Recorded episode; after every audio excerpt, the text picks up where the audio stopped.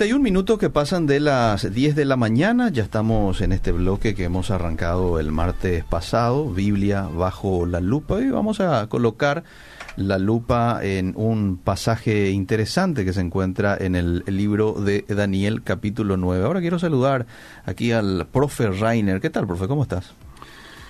Muy buenos días, eh, Eliseo. Estoy muy bien.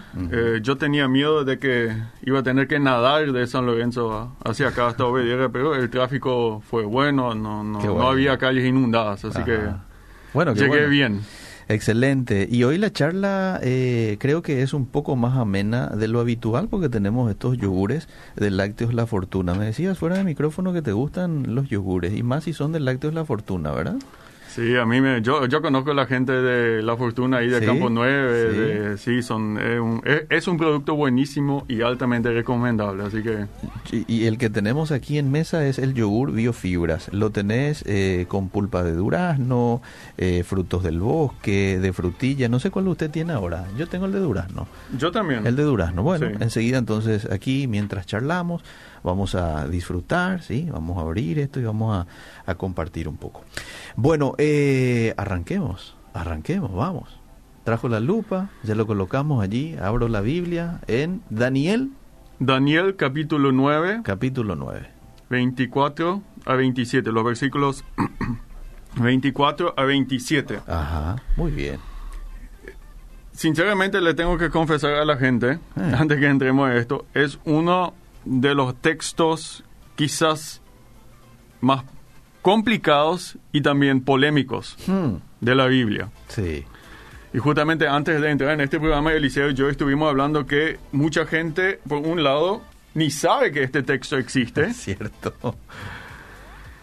Y después hay personas que todo el día están con textos como este, Sí, también. eh, tratando de analizar qué es lo que significa. Cierto, la otra parte. Entonces tenemos acá los dos extremos. Ujú.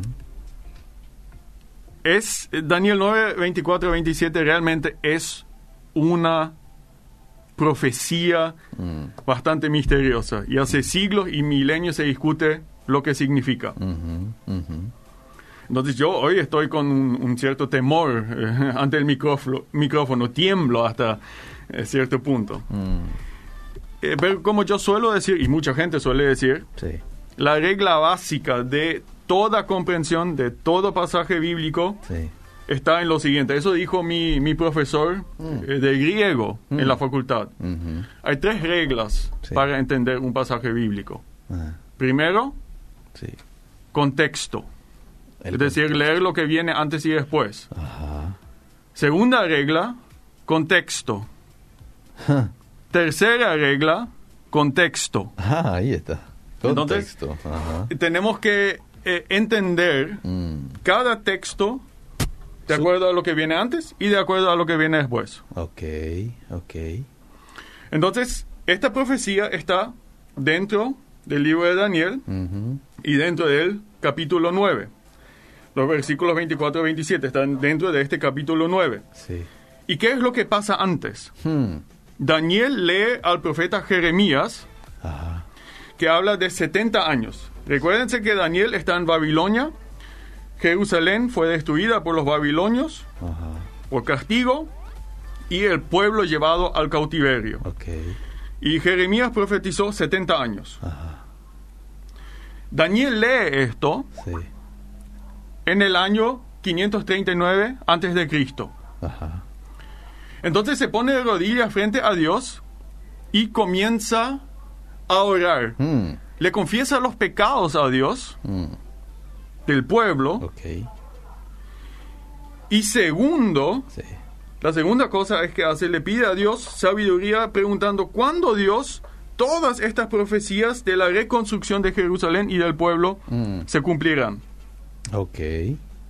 No sé si querés leer eh, los versículos 1 a 3 Voy. del capítulo 9.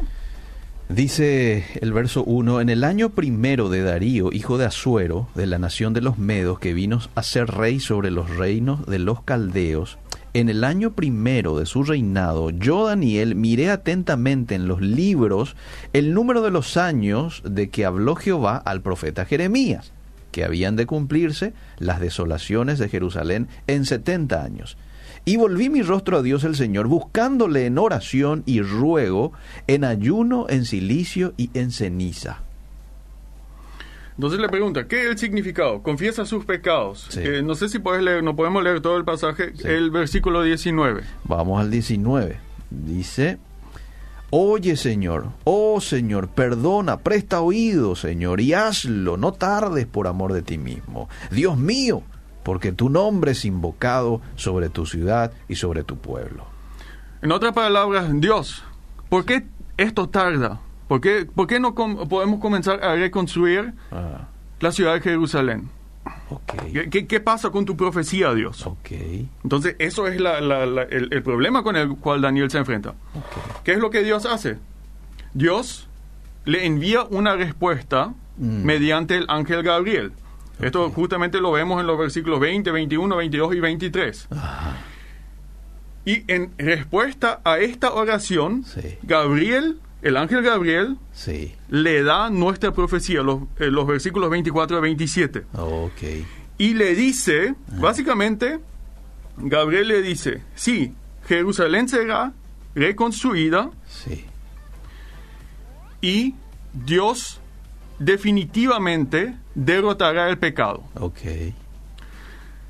Pero dentro de estas palabras de, eh, del, del ángel Gabriel hay un dato cronológico, Hmm. hay un dato del tiempo. ajá, Y eso es lo, el que causa tantos problemas, porque el ángel Gabriel habla de 70 veces 7, para que todo esto se pueda cumplir, cumplir. Es decir, en un lapso de tiempo de 70 veces 7, esto se cumplirá.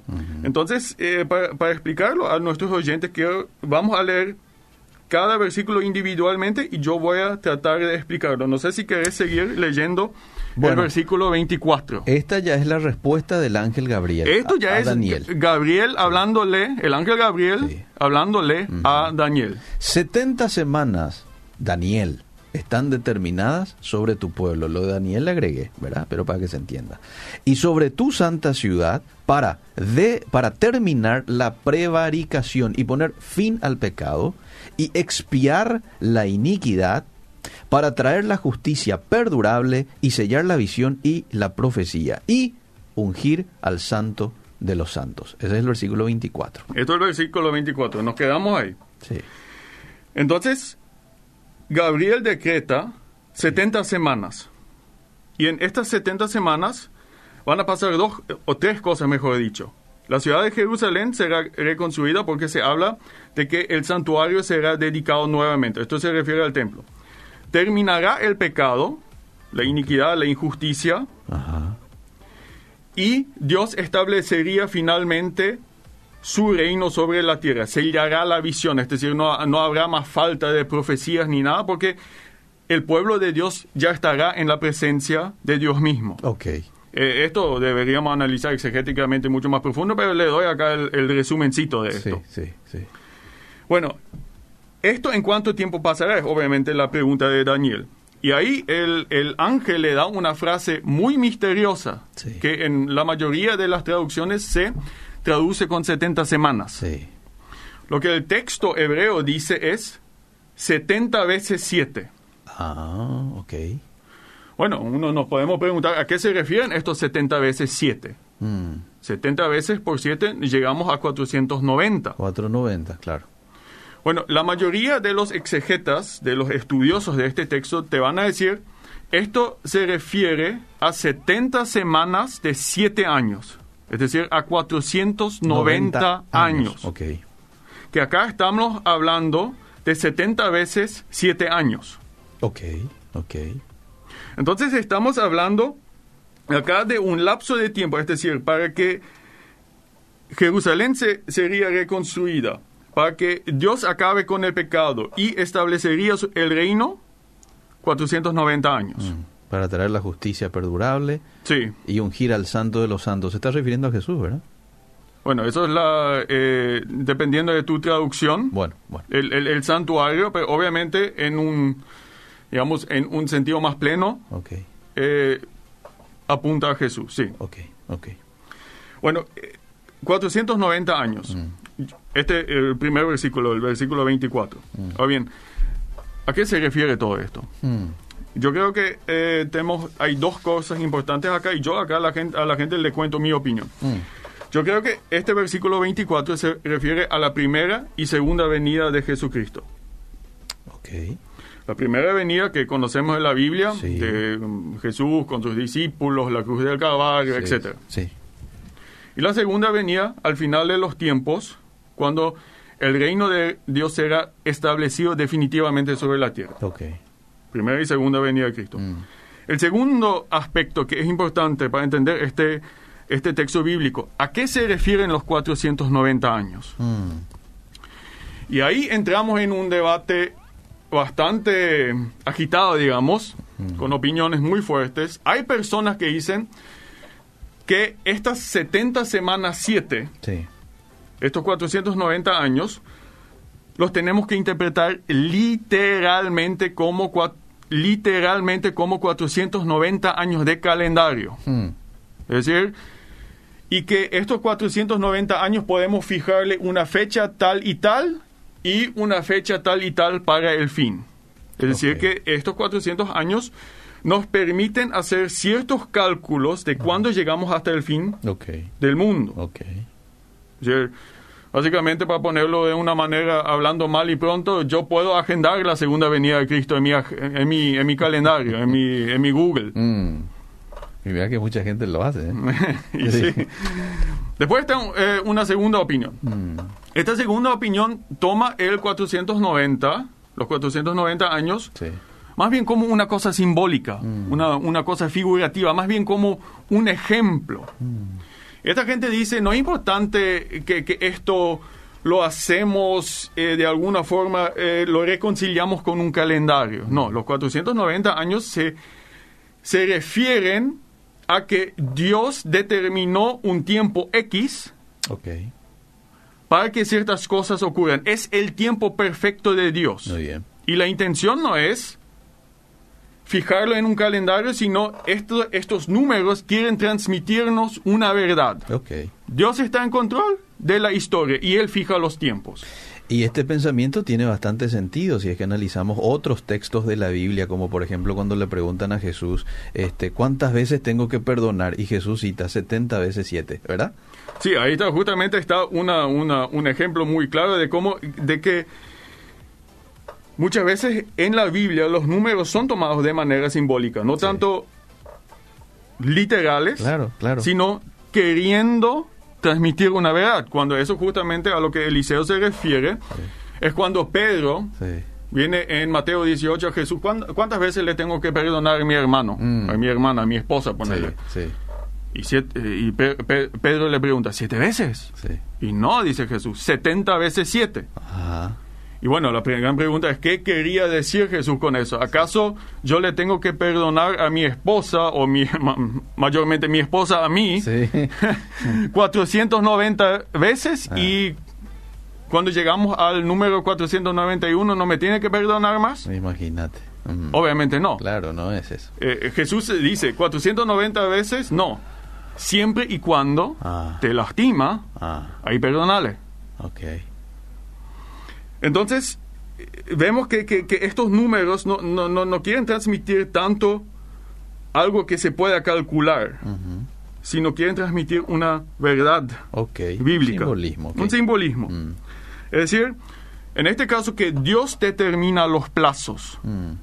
y Dios está en control de la historia. Porque fíjense, y acá viene nuevamente, está dentro del libro de Daniel. Daniel vivía, es, es, fue parte de una minoría religiosa, los judíos, en el vasto imperio babilonio y después medo-persa, Ujú.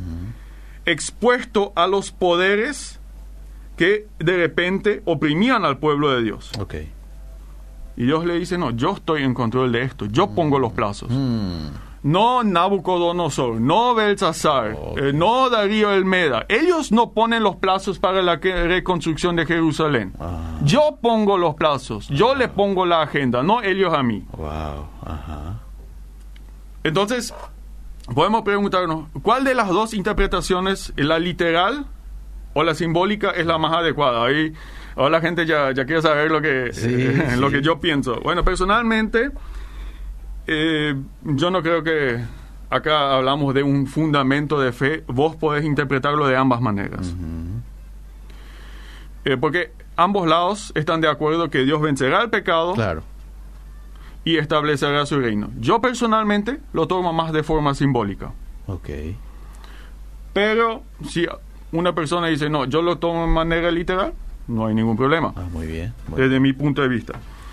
Entonces, esto es la situación. Y los siguientes versículos, los versículos 27, 25 a 27, ahora se complica aún más, Hmm, dividen estas 70 semanas 7 Sí. en tres plazos. Y quiero que leas el versículo 25, 25, para que la... Y ahí te cuenta desde cuándo arranca esto. Sí, ¿verdad? ¿desde cuándo arranca esto? Vamos, 25 dice, sabe pues y entiende que desde la salida de la orden para restaurar y edificar a Jerusalén hasta el Mesías príncipe habrá siete semanas y 62 semanas. Siete semanas y 62 semanas. Bueno, se volverá a edificar la plaza y el muro en tiempos angustiosos. Verso 26. No, no, 25 no. Ahí, Entonces, bueno. entonces acá hay tres partes. Mm, Unas, una semana, sí, es decir, siete semanas de siete años, 49 años. Después 62 semanas de siete años. ajá, Ahí llegamos a 434 años. ok, Entonces llegamos a 69 semanas. Sí, Falta una semana. Esa semana se aclara recién en el versículo 27. ok, Entonces acá hay dos plazos. Siete semanas de siete años y 62 semanas de siete años. 49 años más 434 años. ok. Yo sé que ahora para la gente te está por ahí ya... eh, saquen su calculadora más o menos así. Ay, ay, ay. más o menos así el tema. Bueno, Pero lo importante de esto es, sí, saldría un decreto ajá, para la reconstrucción de Jerusalén. Primera verdad. ok. ¿Eso cuándo salió? Ese decreto salió en el año 539-538 antes de Cristo, justamente con el rey persa Darío, también conocido como Ciro el Segundo. Ok, ¿sí? muy bien. 400 el año 439, es decir, hace más de 2500 años. ajá, Y efectivamente, en las siguientes décadas, Jerusalén se, eh, se que- quedó reconstruida Y em, entonces en ese año comenzó este tiempo y él emitió, Ciro emitió el decreto para la reconstrucción de Jerusalén. sí, Entonces estamos en eso. No sé si podés leer el versículo 26. Sí. Seguimos con el 26. Y después de las 62 semanas se quitará la vida al Mesías, mas no por sí. Y el pueblo de un príncipe que ha de venir destruirá la ciudad y el santuario. Y su fin será con inun- inundación, y hasta el fin de la guerra durarán las devastaciones. Es decir, se anticipa que Mm. en estos primeros dos plas, eh, de, de estos, estas dos primeras partes vendría un príncipe Mesías. Ok. Es decir, el ungido. Ajá. Nosotros lo interpretamos como Cristo. Mm, Se reconstruiría la ciudad de Jerusalén y vendría el príncipe Mesías. Con eso se acaban ok. las primeras 69 semanas. Eso o ocurriría... 62. O 69. 69. Ah, bueno. Tenés que sumarle el primer y el segundo plazo Ah, muy bien. Del versículo 25. Ah, ok, ok, ok. Entonces estamos 69 semanas. Reconstrucción de Jerusalén y venida, primera venida de Cristo, el príncipe Mesías. Ok. Bueno, ¿qué pasará después de estas 69 semanas? Eso nos cuenta el versículo 20, eh, 26. Ajá. El príncipe Mesías, el ungido, Sí, Cristo, sí.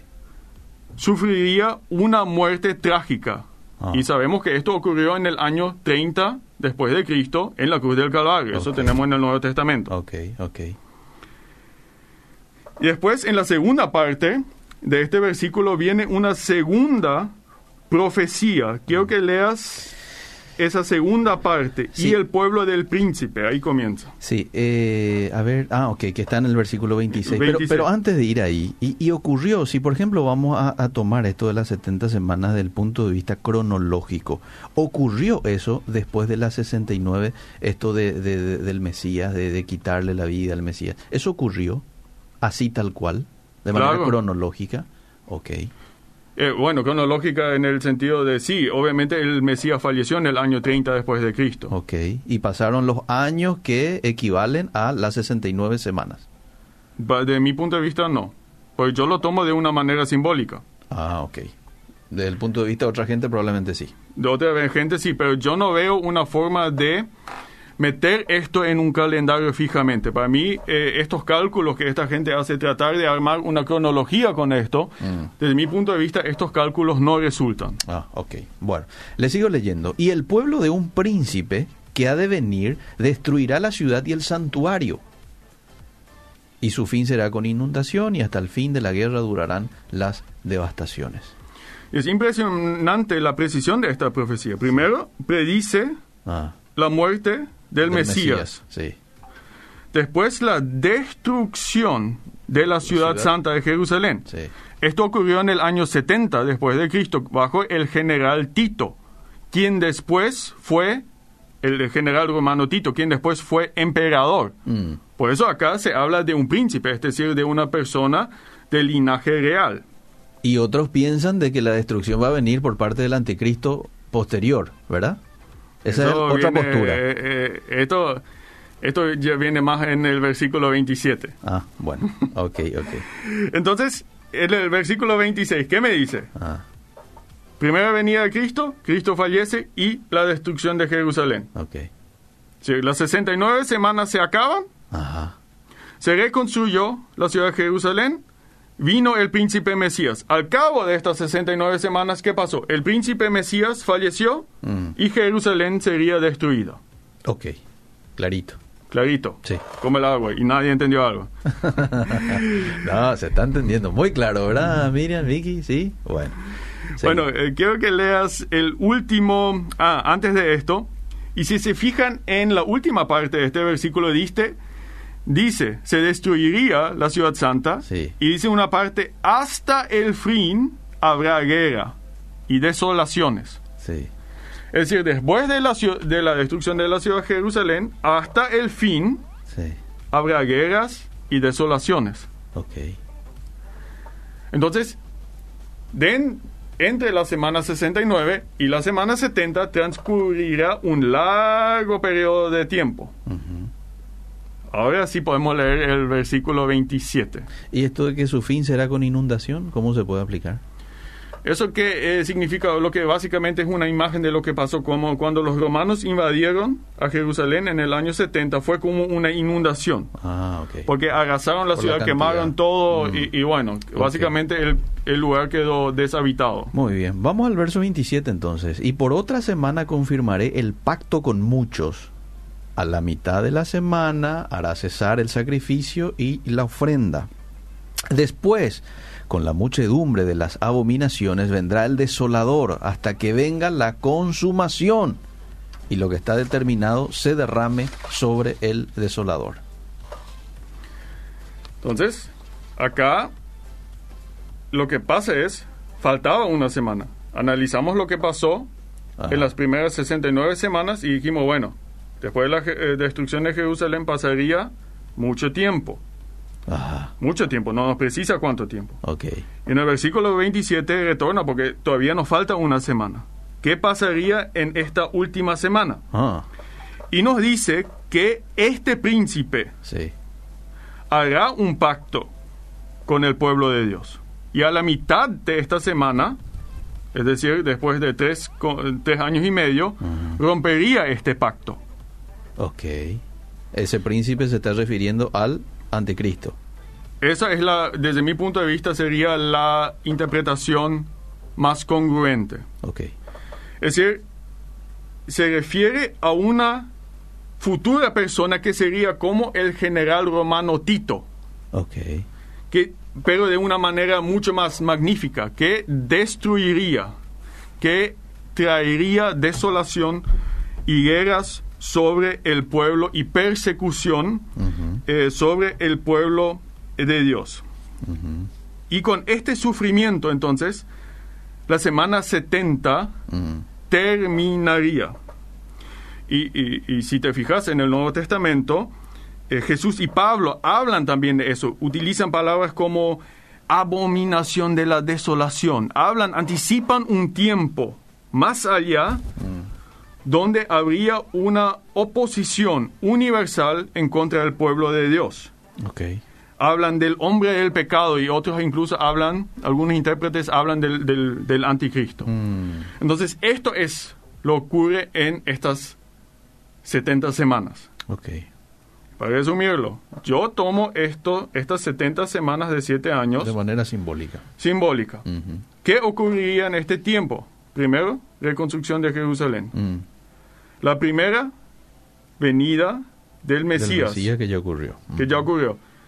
La muerte trágica de este Mesías, mm. que ya ocurrió. La destrucción de Jerusalén en el año 70 por el general Tito, lo que ya ocurrió. ya ocurrió. Y lo que falta en cumplimiento de esto ah. es la última semana, la semana 70, donde habrá esta oposición universal en contra del pueblo de Dios. Ok, muy bien. Este, para los que piensan que esto es cronológico, eh, en la semana 70 es cuando arranca la gran tribulación, ¿verdad? Eso es una... Una interpretación. Es una interpretación. ¿Qué opina el profe, dice este oyente, respecto a la enseñanza del autor Michael Root? No le conozco. Bueno, ¿qué dice él? Que él restituye el tiempo calendario y encuentra que coincide con precisión desde el decreto de la salida de Babilonia hasta el bautismo de, Jesús por Juan. Precisión, 490 años. Resulta que nuestro calendario moderno no es un camino sano. Este autor tomó todos los datos históricos y naturales para armar un calendario sano. Y en ese calendario restaurado coincide, profe, pero con precisión la profecía, dice. Mira lo que este, bueno, yo no le conozco a este autor, pero mira lo que tiene que hacer. Tiene que jugar con calendarios. Mm.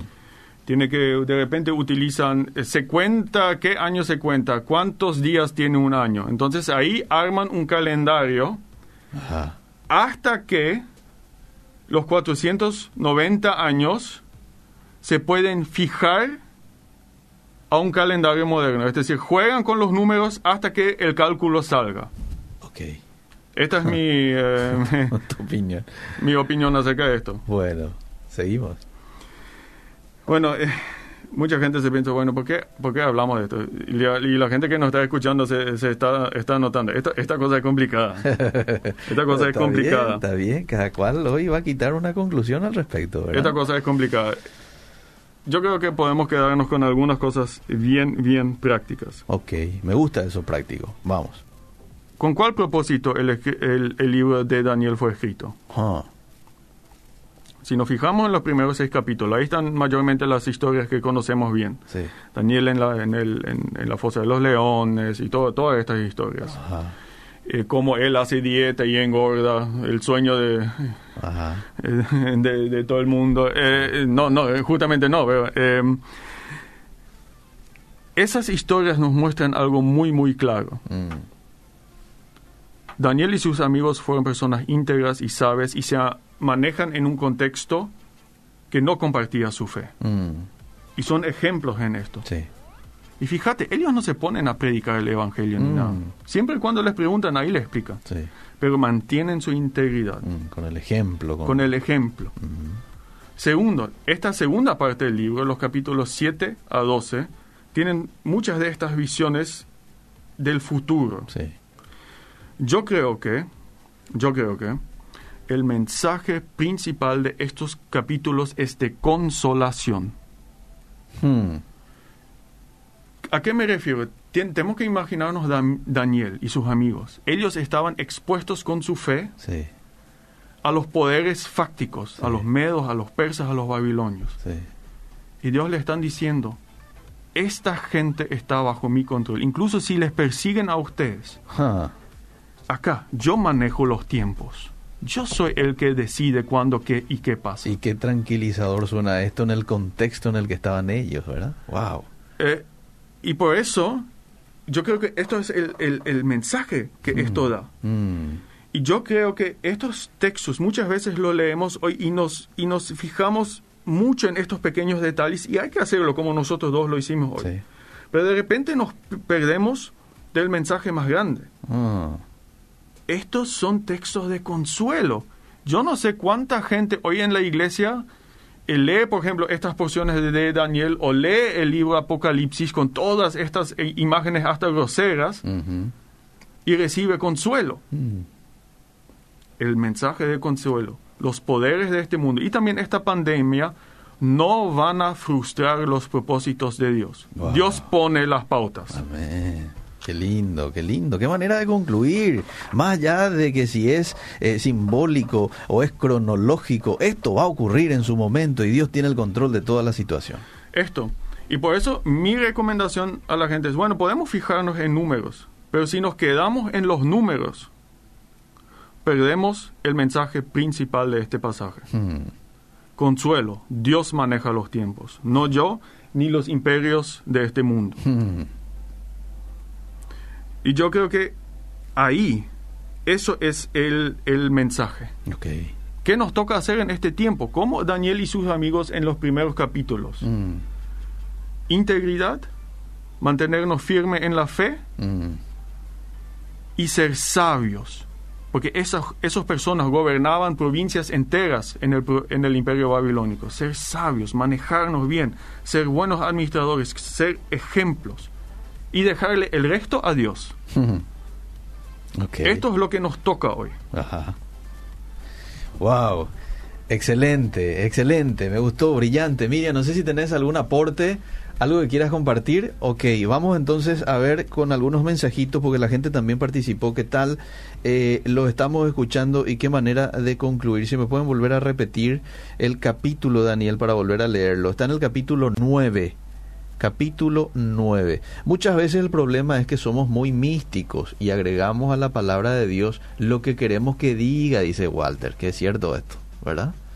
Este, y, y- y en ocasiones eh, lo anunciamos esto como una verdad cuando en realidad no sabemos y tenemos que respetar otras posturas también, ¿verdad? Porque hoy lo que se ve es que mucha gente habla como si fuera que no, uno cronológicamente debería de este, ver este tema y otros este, de manera simbólica, como sea. Hay que tratar de ser respetuosos con la postura de la otra persona, profe. ¿eh? Y claro, y claro. Sí. Bueno, eh, dice, wow, aplauso para el profe, y envía el aplauso para usted. es que fue muy claro y muy práctico a la vez, y no me queda otra cosa, profe, que agradecerlo si es que no quiere agregar algo más al tema. Bueno, me parece muy claro, Miriam, ¿verdad? Extremadamente claro para que la gente pueda quitar sus propias conclusiones. Y me gustó lo, el, ingrediente o la dosis de practicidad que aplicaste ahí en la conclusión final. Yo creo que estos textos bíblicos, si yo, y para dar un ejemplo, Sí. imagínense que yo soy un cristiano en Corea del Norte, Hmm, con mucha persecución, Sí. en un campo de concentración. sí.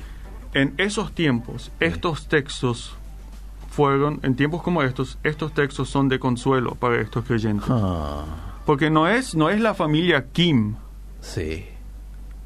Que, que, que domina la historia del mundo. que determina. Es Ajá. el rey de los reyes. Él Sí. pone los tiempos. No. Y él, y esto, todo esto termina en el juicio a estos imperios perversos, el libro de Daniel. Y eso también tenemos en el libro de Apocalipsis. Ajá. Entonces yo como creyente soy libre de obedecer a Dios y dejarle a Dios po- poner los tiempos. Él va a hacer el juicio y yo soy libre de amar incluso a mis enemigos. Ah. Porque Él se encarga de la historia. De lo que yo me tengo que ocupar es de lo que se ocupó Daniel, vivir una vida íntegra. Vivir una vida íntegra. eh, Fidelidad en medio de todas las presiones de perversidad del contexto, ¿verdad? Eso Claro. es algo que me toca a mí. Wow, excelente. Profe, gracias por el tiempo. Fue un gusto. Y ahora después, ahora como mi yogurt fortuna. Ah, sí, ahora comamos nuestro yogur fortuna. Bueno, seguimos, gracias.